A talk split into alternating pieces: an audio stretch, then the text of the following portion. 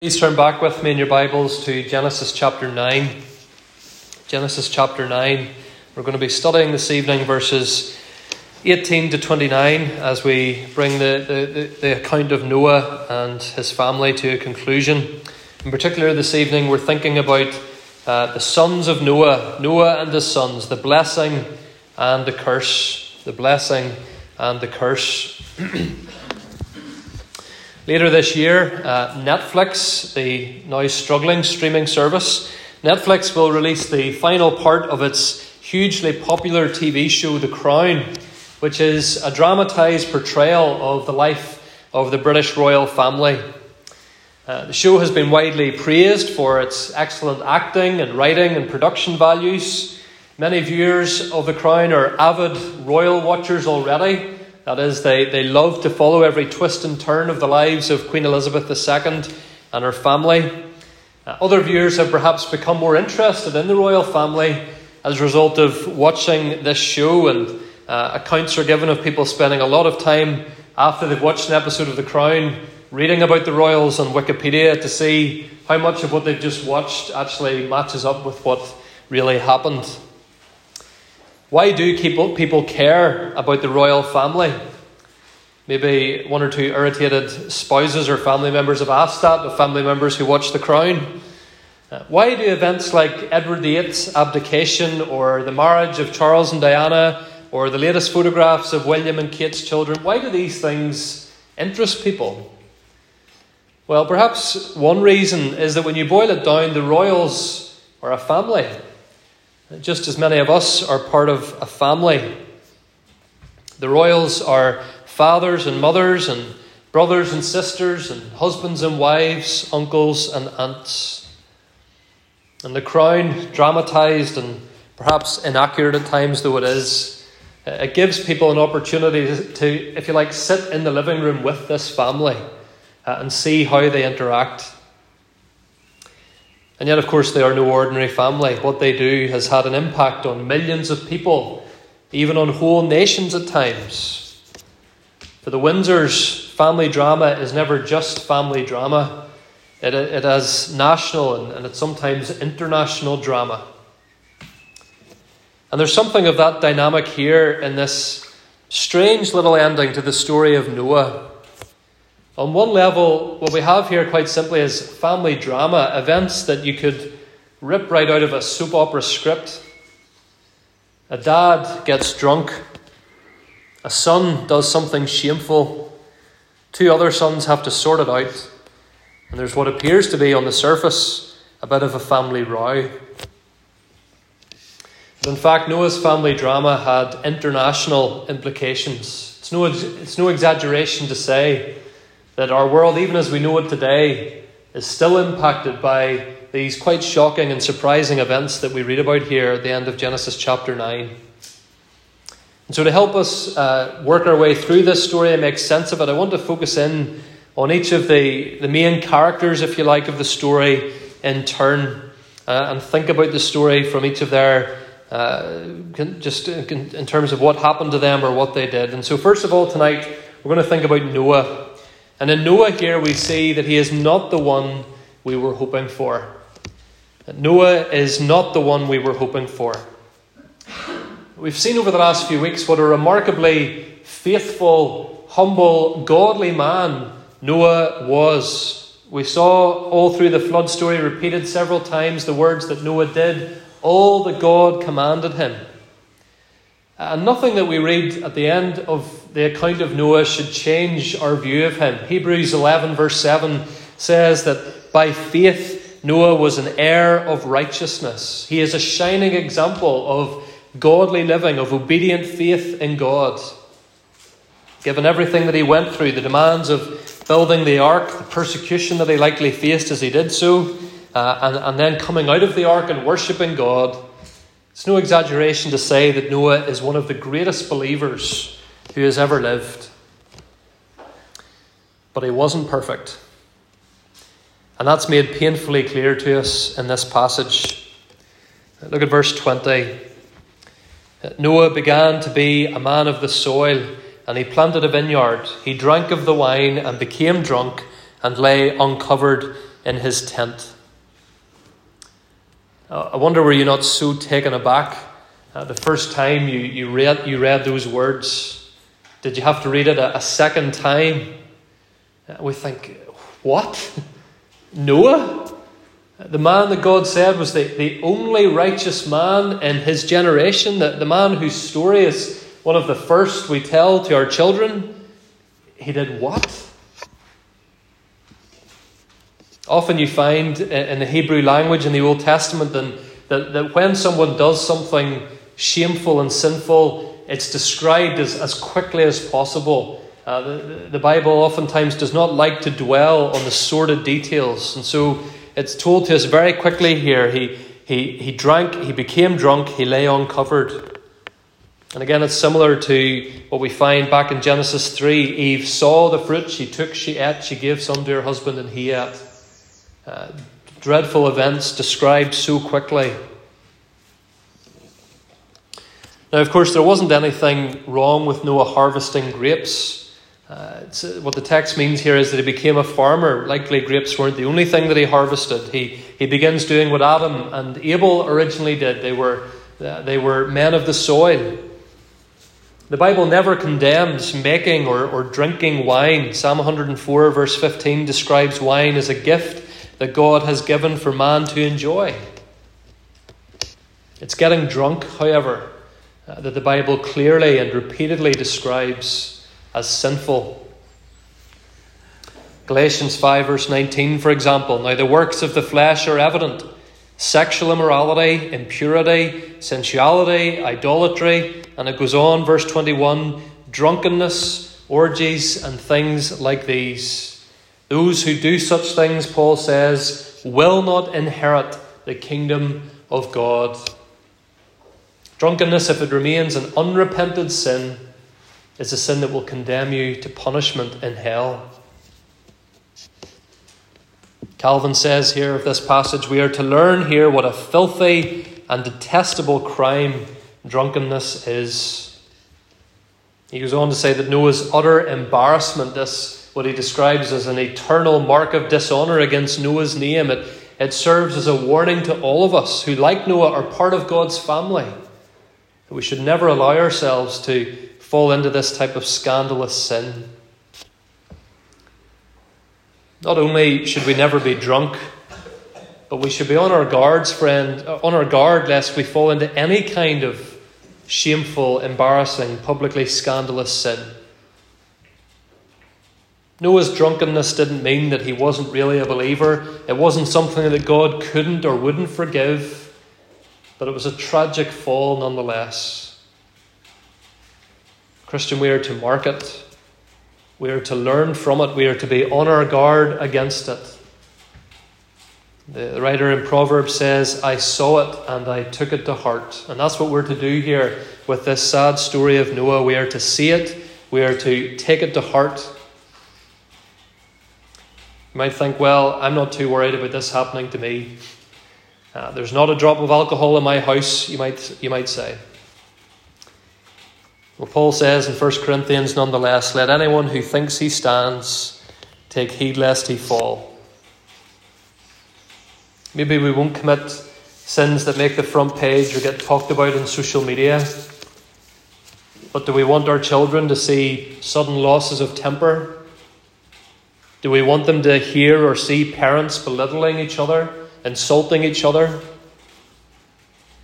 Do we want colleagues to hear us laughing along with everyone else at some tawdry joke or gossip. Or when friends or colleagues start talking about their own drunkenness or foolishness from the weekend, do we just sort of smile as if it's no big deal?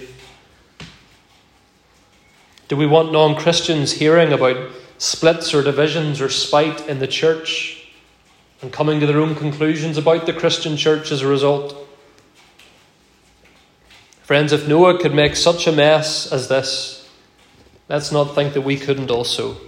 This man of immense faith, immense faith. That's why we need to pray daily. Lead us not into temptation, deliver us from the evil one. We need to be on our guard against him. We need to have our armour on, our minds and hearts filled with God's truth to avoid these kinds of falls.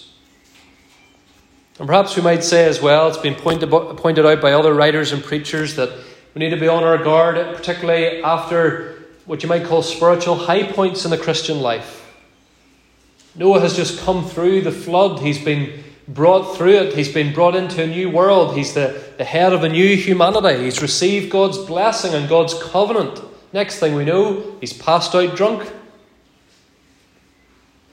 We need to be on our guard on a Lord's Day morning or evening or a Monday morning as a new week begins for most of you out in the world. We need to be on our guard when the church has just elected new office bearers or when we've been to the Lord's table, or when we've witnessed to a non Christian loved one.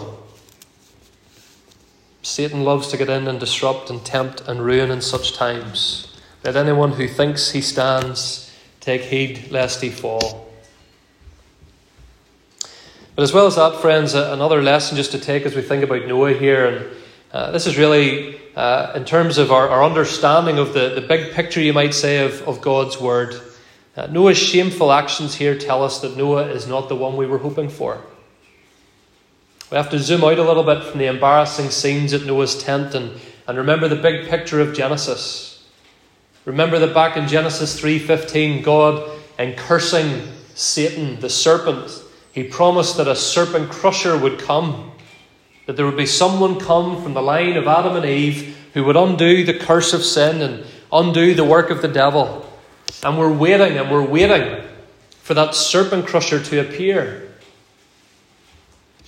Noah's father, Lamech, hoped that it might be his son. In Genesis 5:29 when Noah was born, Lamech said, "This one shall bring us relief from our work and from the painful toil of our hands."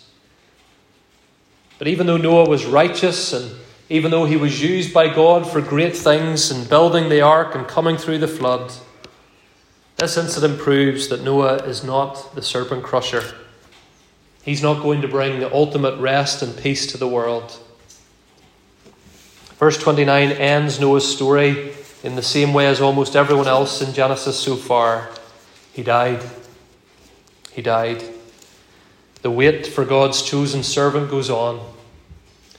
And in the rather sorry end to the story of Noah, we have a warning, friends, to guard against sin to keep on walking humbly with our God. So, Noah, not the one we were hoping for. But secondly, in this story, I want to think about Ham. And in Ham, we see a horrible sin and a curse on Canaan. With Ham, we have a horrible sin and a curse on Canaan. I mentioned earlier the Hebrew language often describes uh, shameful actions very quickly.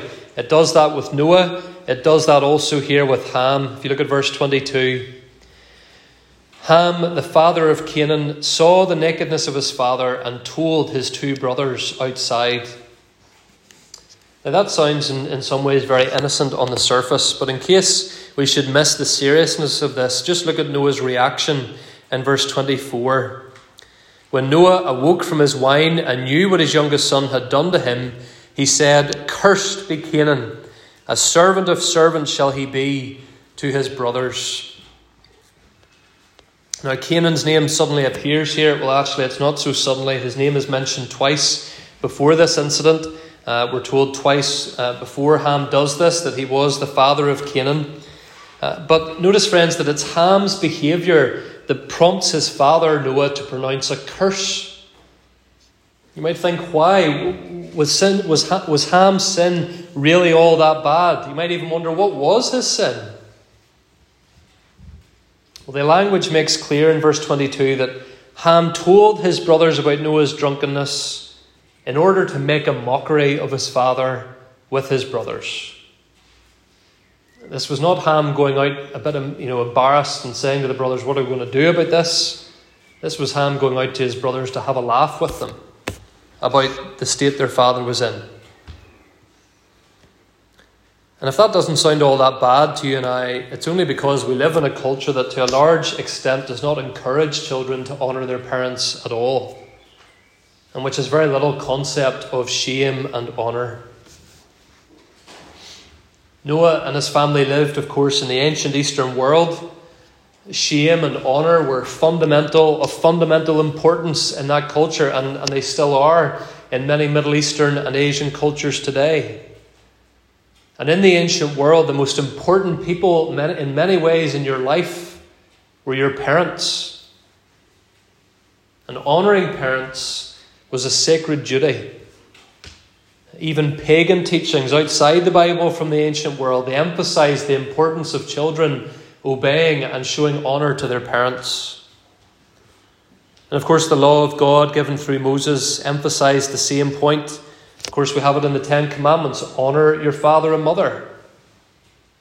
Children could be put to death in the civil law in Israel for dishonouring their parents. Exodus 21, verse 15 Whoever strikes his father or mother shall be put to death. And again, if any of this sounds over the top, friends, it only goes to show how far away we are from the standards of God's law. I'm not suggesting that we need the death penalty today for disobedient children. That part of God's law has passed away, it's fulfilled in the Lord Jesus Christ, his death on the cross brings those civil uh, punishments to an end. But nonetheless, we need to realize how despicable in God's sight is the disobedience and disrespect of children to their parents. Parents hold God given authority to teach, to, pr- to protect, to direct their children. The children who rebel against that authority are rebelling against God Himself. And there were serious consequences for Ham, and indeed for one of Ham's sons, Canaan. Noah speaks for the first time in the whole book in verse 25. The first recorded word out of his mouth is the word cursed. Cursed. God had pronounced a curse on Cain for the murder of his brother Abel.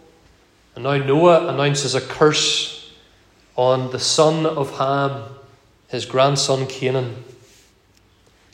Three times Noah says that Ham's son Canaan will be a servant. Some of your translations will say slave to Noah's other sons, Shem and Japheth. They're going to be superior uh, to, we assume, to Ham and his, and his son Canaan. Uh, they're going to be in opposition to one another, and Shem and Japheth, in the long run at least, are going to be in triumph, if you like, over Ham and Canaan. Now, we just don't know exactly why Noah cursed Ham's son instead of cursing Ham himself.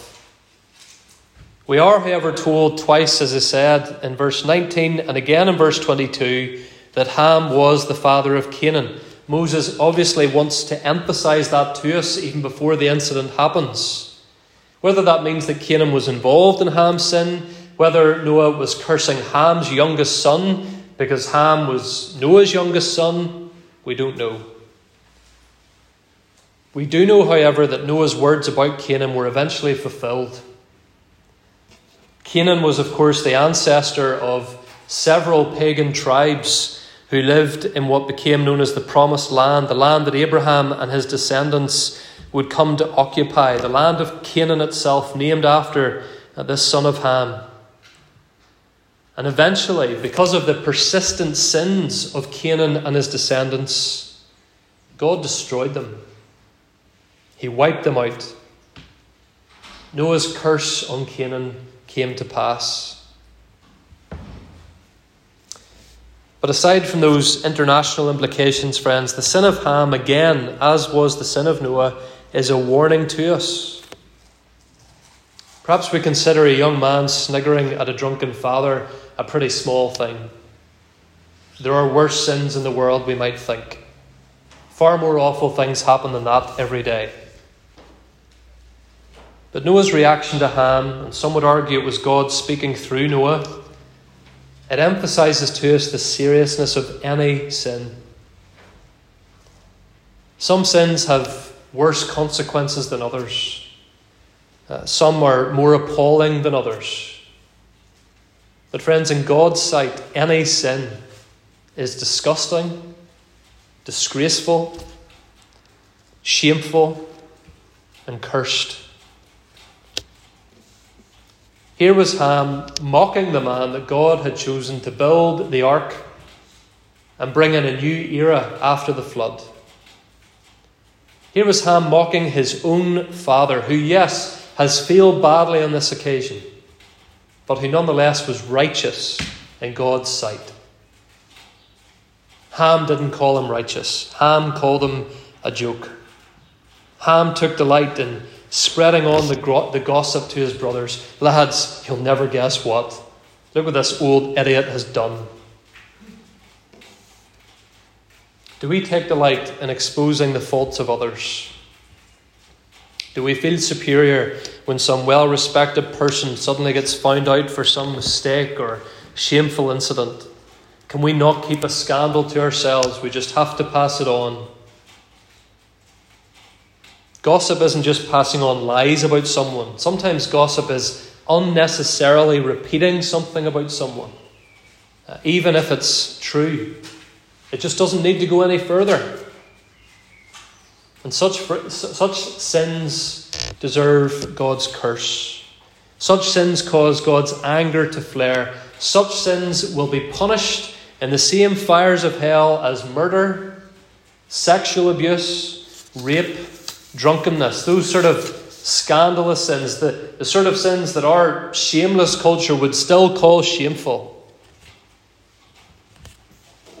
And there's a warning here for all of us in our families as well, friends. Isn't it true that as parents, as well as passing on quirks or physical resemblances to our children, we can also pass on our sinful tendencies? We see the same impatience that we know is in ourselves, we see the same selfishness. We can only assume from God cursing Canaan that Canaan inherited some of Ham's worst qualities. John Calvin says God never punishes innocence. We don't know why exactly Canaan's name appears here instead of Ham, but we know for sure that Canaan was not an innocent man, and neither were his descendants. The rest of the Old Testament makes that very clear. And so, parents, I was going to say it goes without saying, but we must say it again tonight. We must be in earnest prayer for the lives of our children. Ephesians 6, verse 4 Fathers, do not provoke your children to anger, but bring them up in the discipline and instruction of the Lord. Fathers and mothers, none of us are perfect. We're so painfully aware of that. All the more reason then to plead for God's grace in our family life, that our children wouldn't live under a curse and shame, but under blessing and joyful obedience to the Lord God. So Noah was not the one we were hoping for. In Ham, we see a horrible sin and a curse on Canaan. But thirdly and finally, and more positively, in Shem and Japheth, we see sharing God's blessing. Shem and Japheth sharing in God's blessing. The sins of Noah and Ham are described as quickly as possible. The honourable actions of Shem and Japheth are given more detail. If you look at verse 23, then Shem and Japheth took a garment, laid it on both their shoulders, and walked backward and covered the nakedness of their father. Their faces were turned backward, and they did not see their father's nakedness. Notice the extra detail, it's almost given to us twice over there. Uh, the, the lengths these brothers go to, friends, to avoid looking on the shame of their father. That's what Ham should have done. Even if he, if he couldn't have avoided seeing Noah's shame in the first instance, this is what he should have done immediately after he saw it.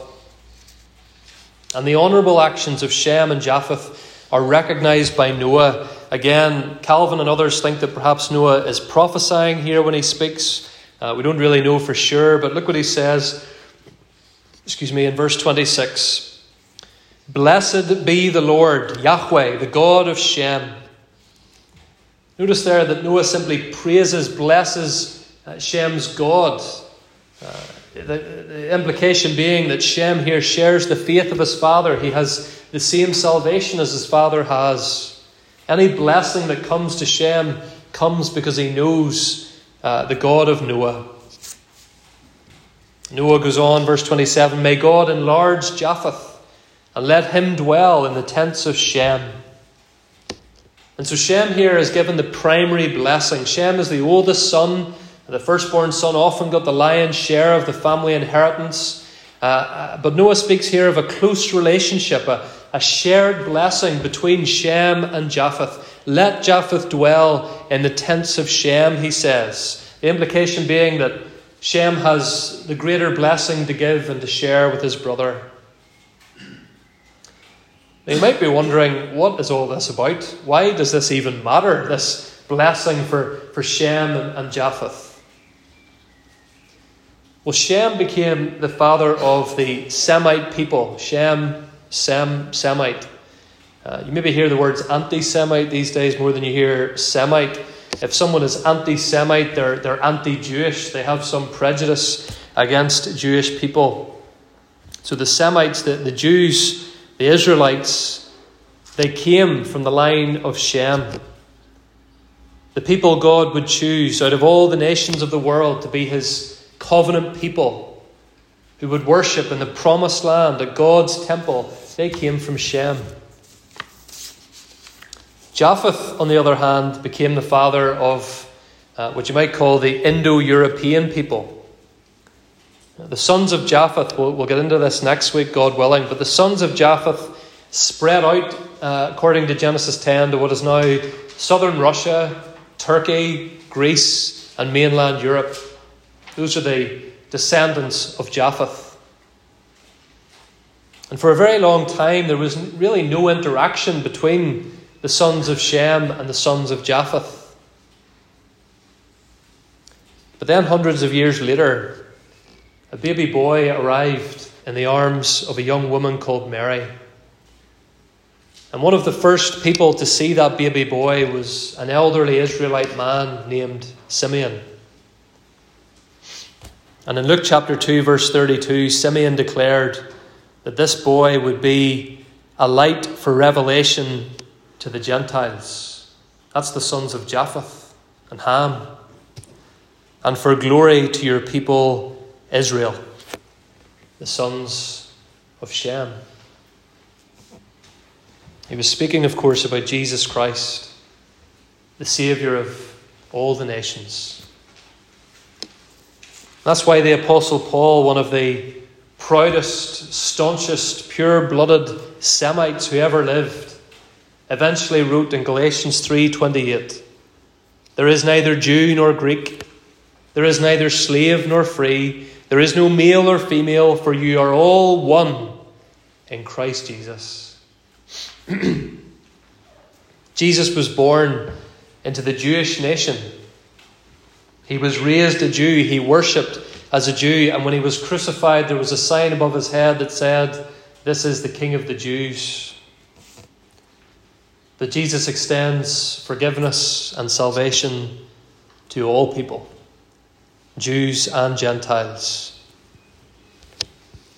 And so, friends, in the person, the work, and the word of the Lord Jesus Christ, we find in the fullest sense the blessing of God on Shem shared with Japheth. One of Japheth's descendants was named Javan, Genesis 10 Verse 2 Javan settled in what we know today as the land of Greece. So just consider this. The first section of our Bibles, the Old Testament, is written in the language of Shem, Hebrew. The second section of our Bibles is written in the language of Japheth, Greek. You and I are quite possibly descendants of Japheth. But along with the descendants of Shem, we are all sons of God by faith in the Lord Jesus Christ. Shem and Japheth shared together in covering over Noah's shame. Shem and Japheth also share together in having our own shameful sins covered over by the sacrifice of the Lord Jesus Christ. And this is why there is no room, friends, for racial prejudice in a Christian or indeed in a church. Absolutely none. male and female, rich and poor, black, white, or brown. We are one united people saved by the grace of God. I, don't even, I've said this before, and I've heard uh, preachers of, of other skin colours say this as well. I don't even like talking about uh, people being from a different race, meaning they're of a different skin colour. We're all of one, we're all of the same race, we're of the human race. Different nations and tribes and cultures, all, nonetheless. But in Christ Jesus, we are one united people. What about Ham? Where does he fit in this uh, blessing that's shared between Shem and Japheth? Well, notice only one of his descendants is totally cursed. Uh, yes, the Canaanites were wiped out, and remember, it's always important they were not arbitrarily or maliciously wiped out. They were wiped out because they were a, a grossly sinful people. Uh, we read a little bit of that earlier in Deuteronomy 7. Similarly, in Leviticus 18, verse 27, God says through Moses, The people of the land who were before you, that's the descendants of Canaan, did all of these abominations. So the land became unclean. Amongst the things that the Canaanites did was child sacrifice and all kinds of despicable sins. And that's why God destroyed the Canaanites. And that's what God will ultimately do, friends, with those who walk in pride, selfishness, sexual immorality, drunkenness. He will wipe them out. There are no Canaanites in the world today, but there are still other sons of Ham Egyptians, Syrians, Africans, many others. And they, like us, are welcome to take refuge in the tents of Shem. Isaiah 19, verse 24. In that day, Israel will be the third with Egypt and Assyria, whom the Lord of hosts has blessed, saying, Blessed be Egypt, my people, and Assyria, the work of my hands and Israel, my inheritance.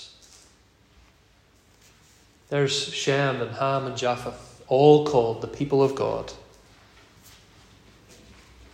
And so, friends, as we close, perhaps this story isn't so sad and strange after all. Here's God doing what God does all through Scripture, overcoming human sin, working all things together for good. We are all by nature just like Ham.